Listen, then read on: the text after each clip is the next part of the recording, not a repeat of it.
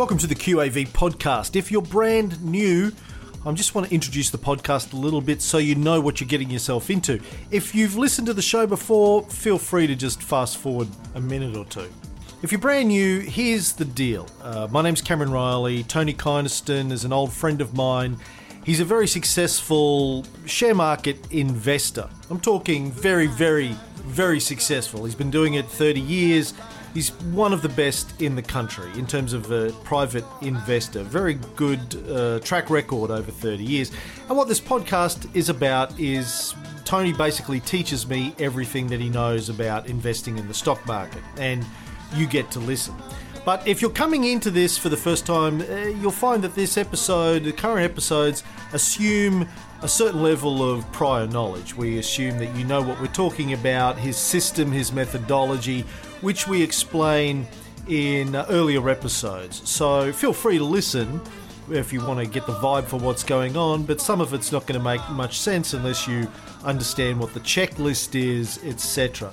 I recommend if you're brand new, you go back and listen to uh, season 3, episode 1, episode 3, and episode 5, where we go into Tony's background and his system and his methodology in a lot more detail, and then feel free to listen to the contemporary episodes, the current episodes, you'll understand more of the context of what we're talking about. With that, let's get into today's show.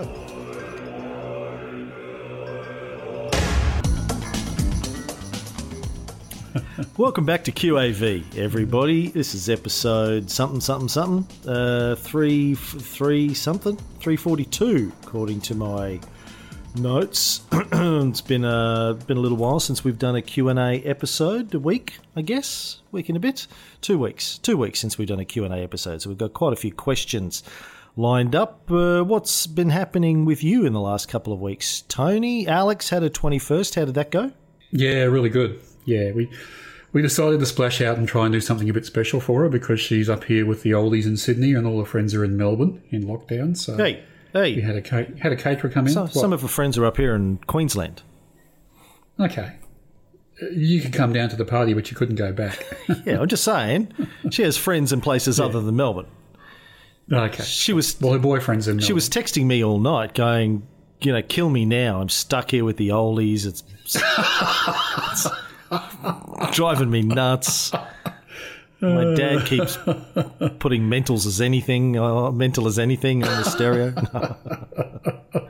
Like she gave me a playlist from Spotify, so I put that on the uh, on the oh, well, Sonos, not stereo. And um, one of our friends said, "Oh, can you turn that down? It's a bit loud." so Great. she was stuck with the old. yeah, what a great 21st birthday party.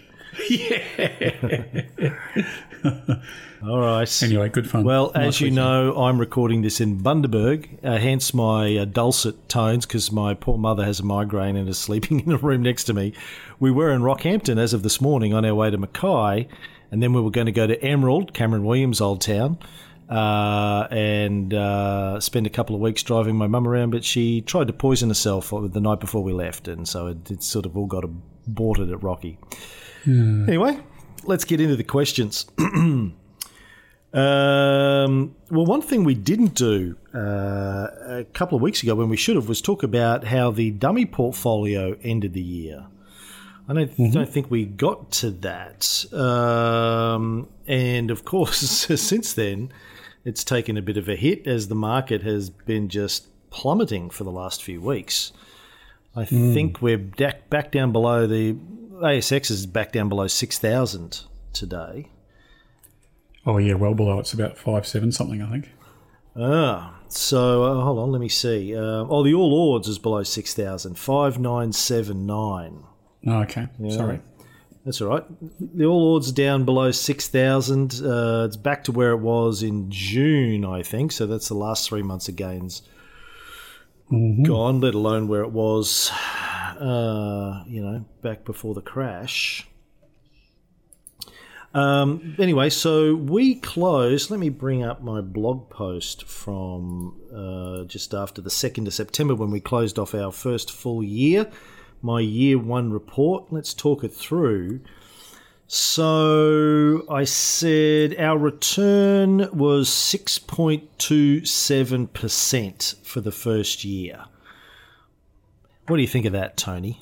What do you think of them, their numbers? Well- Well, I think it needs to be compared to the market. What was the ASX return? the the All All Ords. Total return index returned negative 3.28% for the same period. Okay, so so that makes me happy that we we outperformed, and it's, I, mean, it's I I like to get double market, so it's, I don't know whether that means two minus threes is minus six, whether it's plus six or whether it's plus three, but um, I think we achieved that pretty safely. Uh, yeah, I'd like it to be higher, but uh, given where the market's been, particularly this year with COVID, uh, it's good. It's good? 6%? Yeah, Yeah. yeah. Right. Yeah. Well, the alternative is, you know, stick it in the back and get one, or put it in an index fund and get minus three. Or put it in Afterpay and get a thousand, but uh, that's a different game. That's right. That's that's that's like uh, a- mouse going after some cheese in a trap. How? Well, you might get it. You might nibble away at the cheese for a while there, but eventually the trap's going to come and knock you in the head. yeah, right. Yeah.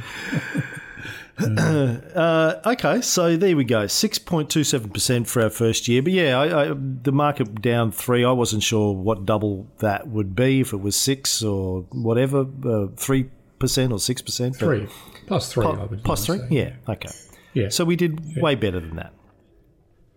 Yeah, and I'm just looking at uh, the dummy portfolio now, today, which is 22nd of September, and uh, it's up 7.19% versus the All Ords, which is down 10.55%. Just to be clear, though, that's not the um, total returns index. No, that's the All Ords, not the um, accumulation index. So Yeah. you can probably add 3% back to that, which again makes it double market, 7% up, All Ords 7% down. Yeah. Yeah, just with that, we probably sh- um, you're going to rule off. Like I think the portfolio is showing its growth still since September nine, uh, 2019. We probably should. Do you want to keep going like that, or do you want to make it an annual figure from now on? I don't know. What do you. Uh, So reset it. I guess uh, an annual figure makes sense, doesn't it? Yeah. Yeah, Hmm. yeah, Okay. And then we should have a tab somewhere that just keeps track of what our annual figures were in the past. Correct. And then uh, over time, we can work out what our compound growth is Yeah. on average. Okay. Yeah. I'll work out how to do that. So, um, so that's good. So it's um, on track. Uh, if our if our goal is to be roughly double market, uh, eh, that's that's good. Yeah. Yes, it is. I'd like it to be more, but but I'm happy that it's uh, not negative like the ASX. Yeah. Yeah. Okay. And then uh, since then, we, we had our chat with Kian last week. Uh, I enjoyed enjoyed that. He's a nice fella. Yeah, I agree. And um, I think is the offer up yet for our listeners for for Stock Doctor memberships? It is. If people haven't uh, heard that yet or taken advantage of that, need a reminder, go to qavpodcast.com.au slash stock doctor. That will take you through to their offer page. And I think you can save it's just a little bit under 300 bucks. Um, I don't know if it's for the first year or every year, but at least for the first year on a Stock Doctor subscription. So I don't know what that is as a percentage, maybe 20%. Uh, I think it's about 1500 bucks a year, or is it 1700 Something like that a year. So, Seventeen, I think. Yeah. right, yeah. So, Yeah, that's good. yeah, nice of them to offer good. that. And hopefully we'll have them back on. Kian certainly told me afterwards that he was happy to, to come back on for more chats. So uh, if there's anything anyone out there wants to hear from the Lincoln Indicators people, uh, let us know and we can try and get Kian or somebody else from Lincoln back on. Yeah, excellent. Let's get into the questions that have come through. Justin McPherson's up first. He says, when following the five year monthly graph, if the price drops below the sell line before the end of the month, would you sell straight away or would you generally wait until the end of the month to see if it corrects? I know we. Uh, Yeah. yeah, go, go, ahead. after you. Sorry.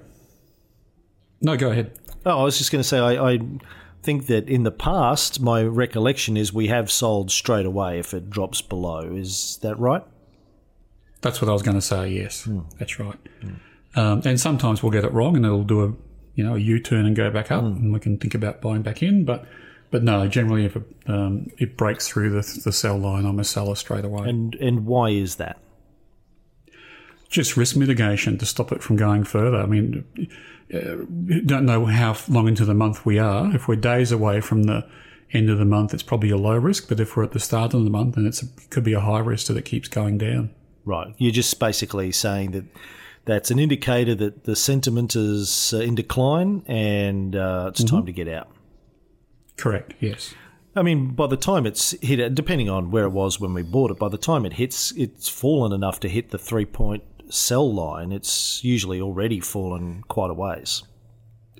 Yeah, definitely. I think this is probably usually more of an issue for something we've bought recently. Yeah. you know, we bought it, it's just gone through its its three point buy line, and then maybe in the next month or the month after that, it's starting to retrace some of that upward trend and, and gone back through its sell line quickly. Yep.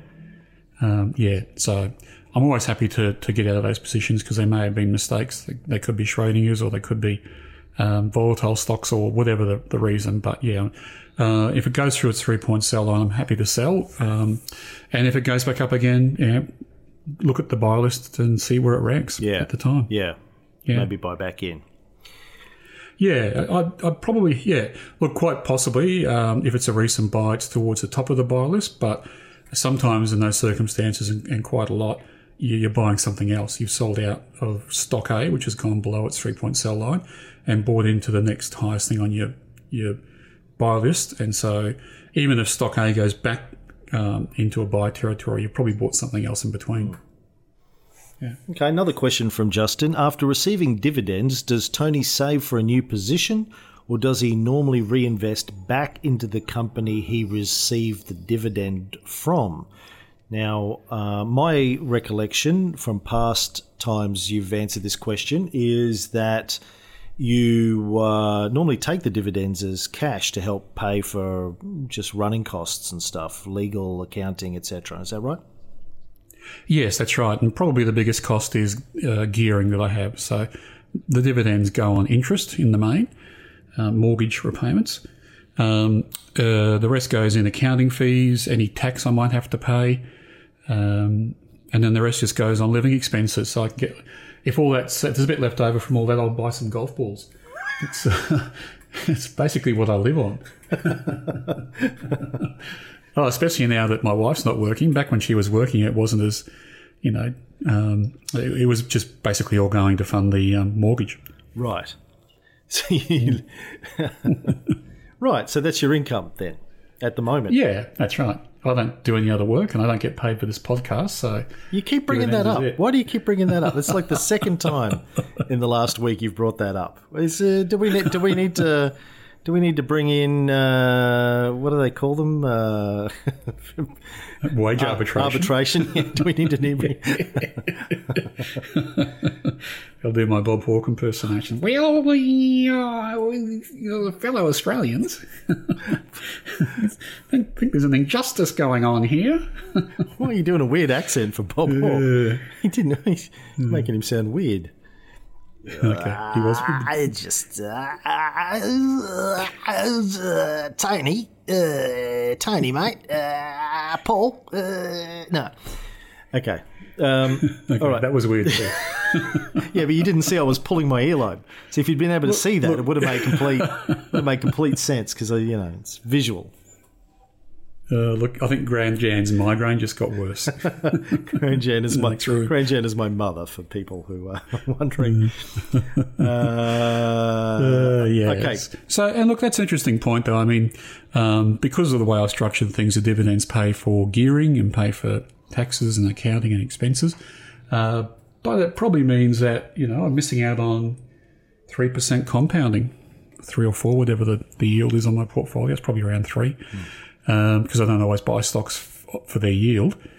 Um, yeah, so uh, it's it's. I- did a trade off years ago when I when I decided to gear and go into the share market because if you're getting nineteen and a half percent, um, you're you know at the moment it's probably more like eighteen percent because of COVID. Um, you're better off doing that than than um, you know, keeping and reinvesting the three percent. So you got exposure to a bigger, a bigger uh, capital amount at the start. So that was my thinking behind gearing to invest in the stock market, and then uh, it was kind of happy days that I could use dividends to uh, to pay for the interest, and it doesn't come out of my pocket. Well, it kind of does, but Well, it kind of does, but yeah, okay. But, yeah. And in fact, in the days when I was working, there was um, that would be negatively geared, so uh, yeah, I get a tax benefit from it too, so it was even better. Chris from Singapore, uh, our mining guru, who I think is agreed to come on the show and talk to us about mining fundamentals at some point in the future, which is which would be fun. Um, Yeah, He says, I've heard you state typically three sell signals, three point selling signals include. Oh, no. Okay. I've heard you state that there are three types of sell signals, including the three point sell line breach, qualified audit, unexpected leadership departure. Tony has also spoken of selling stock that experiences a big drop after recently purchasing it. Interested in his views on CCP, Credit Corp given he journaled he was buying it a week ago. Okay, so this is going back a couple of weeks, 8th of September. And since then, it has dropped over 10%. Uh, while it's above its three point sell line, interested to understand Tony's logic on hold or sell. Cheers and thanks, Chris. I think it's probably dropped even more than that Yeah. since we bought it. yeah. right? I'm feeling the burn on Credit Corp, that's for sure. Well, we didn't add it to the QAV portfolio, but I did add it to my portfolio, and it's down 15.5% since then. Oh, that's why, bastard. I, I bought it too. Jeez. Uh, yeah, it's Starting to sound like Eddie. What does he call it? The, the Cameron curse. the curse of Cameron. Yeah. yeah. Oh gosh. Um, yeah. So I'm still holding it. Uh, so what do I do in this circumstance? So it's probably not a bad a bad uh, example to run through. I mean, the market's turned down, so a lot of stocks have, have had a bit of a dip um, recently. Uh, the three point sell line for Credit Corp is going to be somewhere just below about $15. I'm just looking at its graph now. I've got it as and it's currently- 1421. Have you? Okay. I ran the calculator on it, I think. Okay, all right. So okay, fourteen twenty one. It's now at sixteen twenty five. So we've got a bit of a, a bit of time for it to turn around. Um, so first first point is it's it's uh, it's dropped. It hasn't breached its three point um, sell line yet. So I would generally hold on for a bit longer because the idea of the of using the five year monthly three point sell line is to is to try and not be too volatile with our decisions to, to buy and sell because it um, you know we, it's a good company and it could it could turn up um, in the near future as well and, and over the long term it should. Um, the next thing I would do because I don't know why it's turned down, so I'm kind of asking questions. It's not a it's not like a mining company where you can check out what the commodity price has been doing. Um, so the next thing I would do would be a, a Google search uh, on Credit Corp and I did that as we were preparing for the show. And the Motley Fool have come up high on the list when there's a um, an article that they've put out, which uh, is like kind of like a market wrap from a week or two ago, and it says that Credit Corp share prices dropped two and a half percent lower to seventeen dollars nineteen. So this was in the last couple of weeks. This appears to have been driven by a broker note out of Macquarie this morning. Its analysts have downgraded the debt collector shares to a neutral rating and cut the price target on them down to $18.50. It, so Macquarie, believes near term trading conditions could be tough for Credit Corp due to delays in new debt sales. So it seems like this is news driven and it's coming out of Macquarie Group, another share that we own, which we'll get to in a minute. Uh, and this is kind of what the market does. There'll be there'll be notes going out all the time from big broking houses, one way or the other, on these companies. Um, they will drive the market a little bit. Uh, not everyone obviously receives the note. Not everyone obviously takes action because of that note. Um, the, the comment about the near-term trading conditions being tough or could be tough for Credit Corp due to delays in new debt sales is is probably true. And I think I recall at the time when we were thinking about buying Credit Corp, you know, I said that, that the banks are going to probably hold on to their debt list a bit longer for two reasons. One, to try and squeeze a bit more out of them themselves, and two, because they'll find it hard to price the, the sale of that debt list when, when the economy is going through a, a fluctuating period. So I think, you know, that was the reason why Credit Corp sold off dramatically during the COVID um, downturn.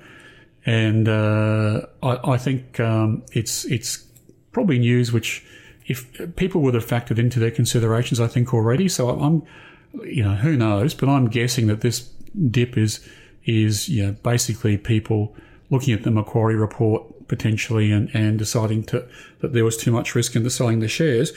But as we've said before, um, Credit Corp is a debt collector, and you've got to think there's a lot of debt to collect going forward. So uh, I'm still going to hold this. I don't think that news is enough to shake my um, faith in the stock, and I'm just going to follow the process and not be not be um, misled by news. Right. And on top of that, the market's been declining pretty much across the board for the last Correct. month. So it's not like everything yeah. else is going gangbusters and CCP's turning around. Right? Yeah, that's right. And uh, and look, you know, if, if it does breach its sell line, it breaches sell line, and and chances are, we are we given the way that COVID's hurtling through the states still, and Britain and some parts of Europe and India and, and all the rest of it, we could go into a second dip, and we have a large sell off again. That, that's entirely possible. Um, uh, and I would think that you know given that we're only two bucks above the sell line for Credit Corp, that we'd be selling it when it breaches its three point trend line. But let's just wait and see. Rather than rather than play the prediction game, we'll play the fact game. Right. Okay. Well, there you go, Chris, and uh, look forward to having you on the show for a chat. Uh, speaking of Macquarie, you're right. Next question is from Dave B. Dave uh, pegged uh, or sent us this story about Macquarie. He says uh, he'd sent us a he posted something on Facebook, uh, linked to an article saying Macquarie Group flags three hundred million dollar profit hit. And Dave asks, wondering if this counts as bad news and a reason to sell MQG. Still a long way from the 3PTL, but it's a pretty poor result. Then he followed up with an email saying, Hey guys, further to my post on Monday regarding selling MQG. Some questions. I didn't sell, by the way. TK, when you went when you went to cash during the COVID dive, did you go 100% cash? Oh, okay. Second, second and unrelated question. All right, back to Macquarie Group. What do you think about Macquarie Group? Yeah, first of all, shame on them for putting out a negative report about Credit Corp. it's, pulling, our party there. Uh, it, it, it's just another version of the same story, really. Um, Macquarie Group have been quite good at, at keeping the market informed that, that uh, the trading conditions are tough out there. Um, they did that at their AGM, and, and this latest news that has come out has put a number on on you know, their forecast for their current half results, which is they're forecasting to be 35% lower than last year. But they did say at the AGM that they thought it would definitely be lower. They just didn't give it a, an, an amount. So personally, what I think we're seeing now is that you know everyone who bought Macquarie Group as we did around that time knew that things were going to get tough. Uh, and now what's happened, I think, is that you know the fund managers and investment managers have plugged 35% into their spreadsheet, and they've come up with a new number, and they've you know positioned themselves accordingly, either buying or selling. Um, Macquarie Group, it's dropped a bit, but it hasn't dropped. It's probably dropped maybe 10%. So um, it's it's you know not not not nice. It would be great if it was higher, but it's still above what I paid for them, and it's still a long way above its three point sell line. So same as Credit Corp, I'm going to hold on to this. Bit Macquarie Group's a very good company, and uh, yeah, I mean the, the, fact that they've now told us that they think they'll be 35 percent down this half um, really just crystallises what they've been saying all year. So it, to me, that's not enough bad news to sell it based on news. Right. So are you saying that that was already factored in? I think directionally it was, Cam.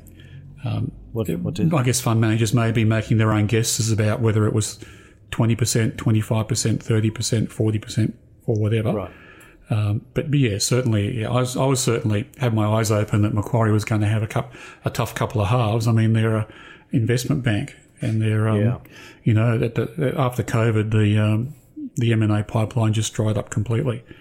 So uh, yeah, there's that. There's there are other headwinds in other parts of the business. They're an infrastructure business, and that involves tollways and, and, and the like. And of course, uh, if you're in lockdown, you're not driving your car, so that part of the business is taking a hit too. So again, these are all things which we knew about. Um, they've just come out and put a number on it in the in the last week or so, which I, I think is you know um, fine tuned uh, people's models and discounted cash flows, and that may have been may have caused a bit of sell off. Mm. Um, but uh, but again, I think you know I, am going to wait for the three point sell line with this. It's not not enough bad news for me to sell Macquarie, and it's not necessarily unexpected bad news. Correct. Yeah, and that's a really that's a really good way of, of putting it. Um, it. The surprisingly bad result is the one where you might want to sell. Yeah. When the results come out. Yeah. Yeah. Yeah. Yeah, or, or the one where management, like sometimes you see cases where management will raise money a month before the results with a whole set of different figures, and then the results will come out and they've you know made a loss, and you scratch you scratch your head and say what's going on there, and it's you know not only are you selling because of um, a deterioration in the business, you're selling because of the quality of the management that mm. that basically misled people. Mm. So I've seen that before too. Mm. Mm. Okay, uh, second part of Dave's question, or Dave's second question, more, more accurately. Uh, when you went to cash during the COVID dive, did you go 100% cash? Uh, no. it makes me think of that. Uh, I'm not sure I can say. I can't say it. I won't. I won't go there. Um, doesn't matter. Uh, did you? Is this like an ESP test? What's what's Cam thinking?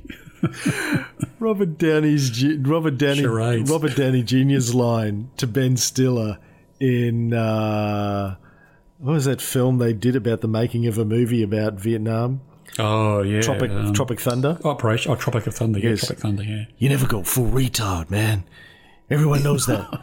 Sean Penn, then Sam. I am Sam. He was only half retard. You never, you never go full retard, man. Never go hundred percent retard. so you didn't go hundred percent cash. no. no, I didn't. I, I, did Sean Penn. I went uh, about, I think it was about 55% from memory. Right. Certainly between 50 and 60%. Yeah. Right. And that was solely driven by the stocks that were going through their three point trend line sells. Yeah, it's not like you made a conscious decision to move to cash. You were just Correct. selling stocks and then Correct. spending that money as quickly as possible. Yeah, that's right. Mm. Yeah. So um, it's it's a process, and we felt it. Uh, I shouldn't say spend it as quickly as possible. It probably took a few months to put the money back into the market. Uh, but yeah, I, I, always want to be fully invested unless there's a problem like COVID, and uh, went to fifty five percent cash, and then started to buy back into the market again straight away. Took you months. Yeah, we've spoken about this before. How um, you know I was putting in uh, well seventy five thousand dollars a day in building positions in companies over a couple of weeks. Oh right, yeah, but you were you were yeah. buying back in as quickly and as uh, well, as quickly as you could, right? When yeah, that's right. When you found yeah. stuff to buy. Yep. You, you, you, didn't like you know, I know a lot of people, and we've spoken to guys that run funds on the show, and they they go to cash and they sit on cash deliberately. Mm. It's part of their strategy is to sit on thirty percent mm. cash or something like that in case some opportunities come up. But uh, you, you don't do that. No, and I, I, I don't think it's a good strategy myself. Um, I'm always trying to be 100% invested, unless you know COVID comes along or GFC comes along and you're selling things holeless bolus because of a, a market crash. Mm. Then you have a large cash holding that builds up, but I try and put it back into the market quickly. I know in a dummy portfolio, I mean, we started buying in early April. Yeah. We added Santos, Bell Financial, Corvest, Regis Resources, and Hawthorn Resources in April, and then, you know, a few more in uh, May. So, yeah, we, we jumped straight back in. Correct, yeah. Hmm. Yep. So that's that's what I do because I think if you go if you have a if you have a, a strategy of uh, holding cash, it it reduces your returns. Um, you know, so if you if you're getting eighteen percent without a cash holding, if you suddenly have thirty percent cash, you're getting maybe twelve or thirteen percent because cash is getting nothing at the moment. Mm. Um, yeah, so I, I, don't like that. I'd rather I'd rather take be fully invested and be quick to get out when the when the downtime comes which gives me the cash to then reinvest reinvest on the way up. Mm. Now, I, I fully acknowledge that if, I'm, if I was managing billions of dollars, I may not be able to operate that way, but that's how I operate now. Well, we'll find out in a couple of years. Yeah. Yeah, hopefully. Well, that's the end of the free episode for this week. For the brand new folks, I want you to know that each week we have a free episode and a premium episode. Free episode runs about half an hour. Premium episode usually runs for an extra half hour to an hour, depending on how many questions we have from our audience that week, because we spend a lot of that time answering questions. Uh, if you want to check out the premium episodes, you can go up to our website, qavpodcast.com.au, and sign up for the two week free trial. You get to have a look at the uh, premium episodes, you get to have a look at the checklist, the getting started guide, all of the video content that we have. Uh, you get invited to our VIP dinners and our VIP Zoom calls for club members. You get to ask Tony questions that we can answer. You get to get invited to our uh, Facebook group, our private Facebook group, etc., etc. So, and also uh, we get a, a private uh, club member newsletter each week we send out as well with some stuff in it. So check that out qavpodcast.com.au but as i said if you're brand new and you want to you're trying to figure out what's going on go back and listen to season 3 episodes 1 3 and 5 301 303 and 305 and then you might also want to go back and listen to season 1 as well all of the free episodes in season 1 where we go into a lot of detail about tony's system and methodology and figure out if this is right for you, if it's something that you want to go further with, if you want to learn how to invest like Tony does, then you can check out the uh, QAV Club. Uh, the other thing I always have to say is we're not financial advisors, so don't take anything you hear on this as financial advice. This is just here to teach how one guy invests and thinks about investing. If you need financial advice or tax advice, please go see a financial advisor or tax advisor. Uh, with that, stay safe, good luck with your investing, and we'll be back next week.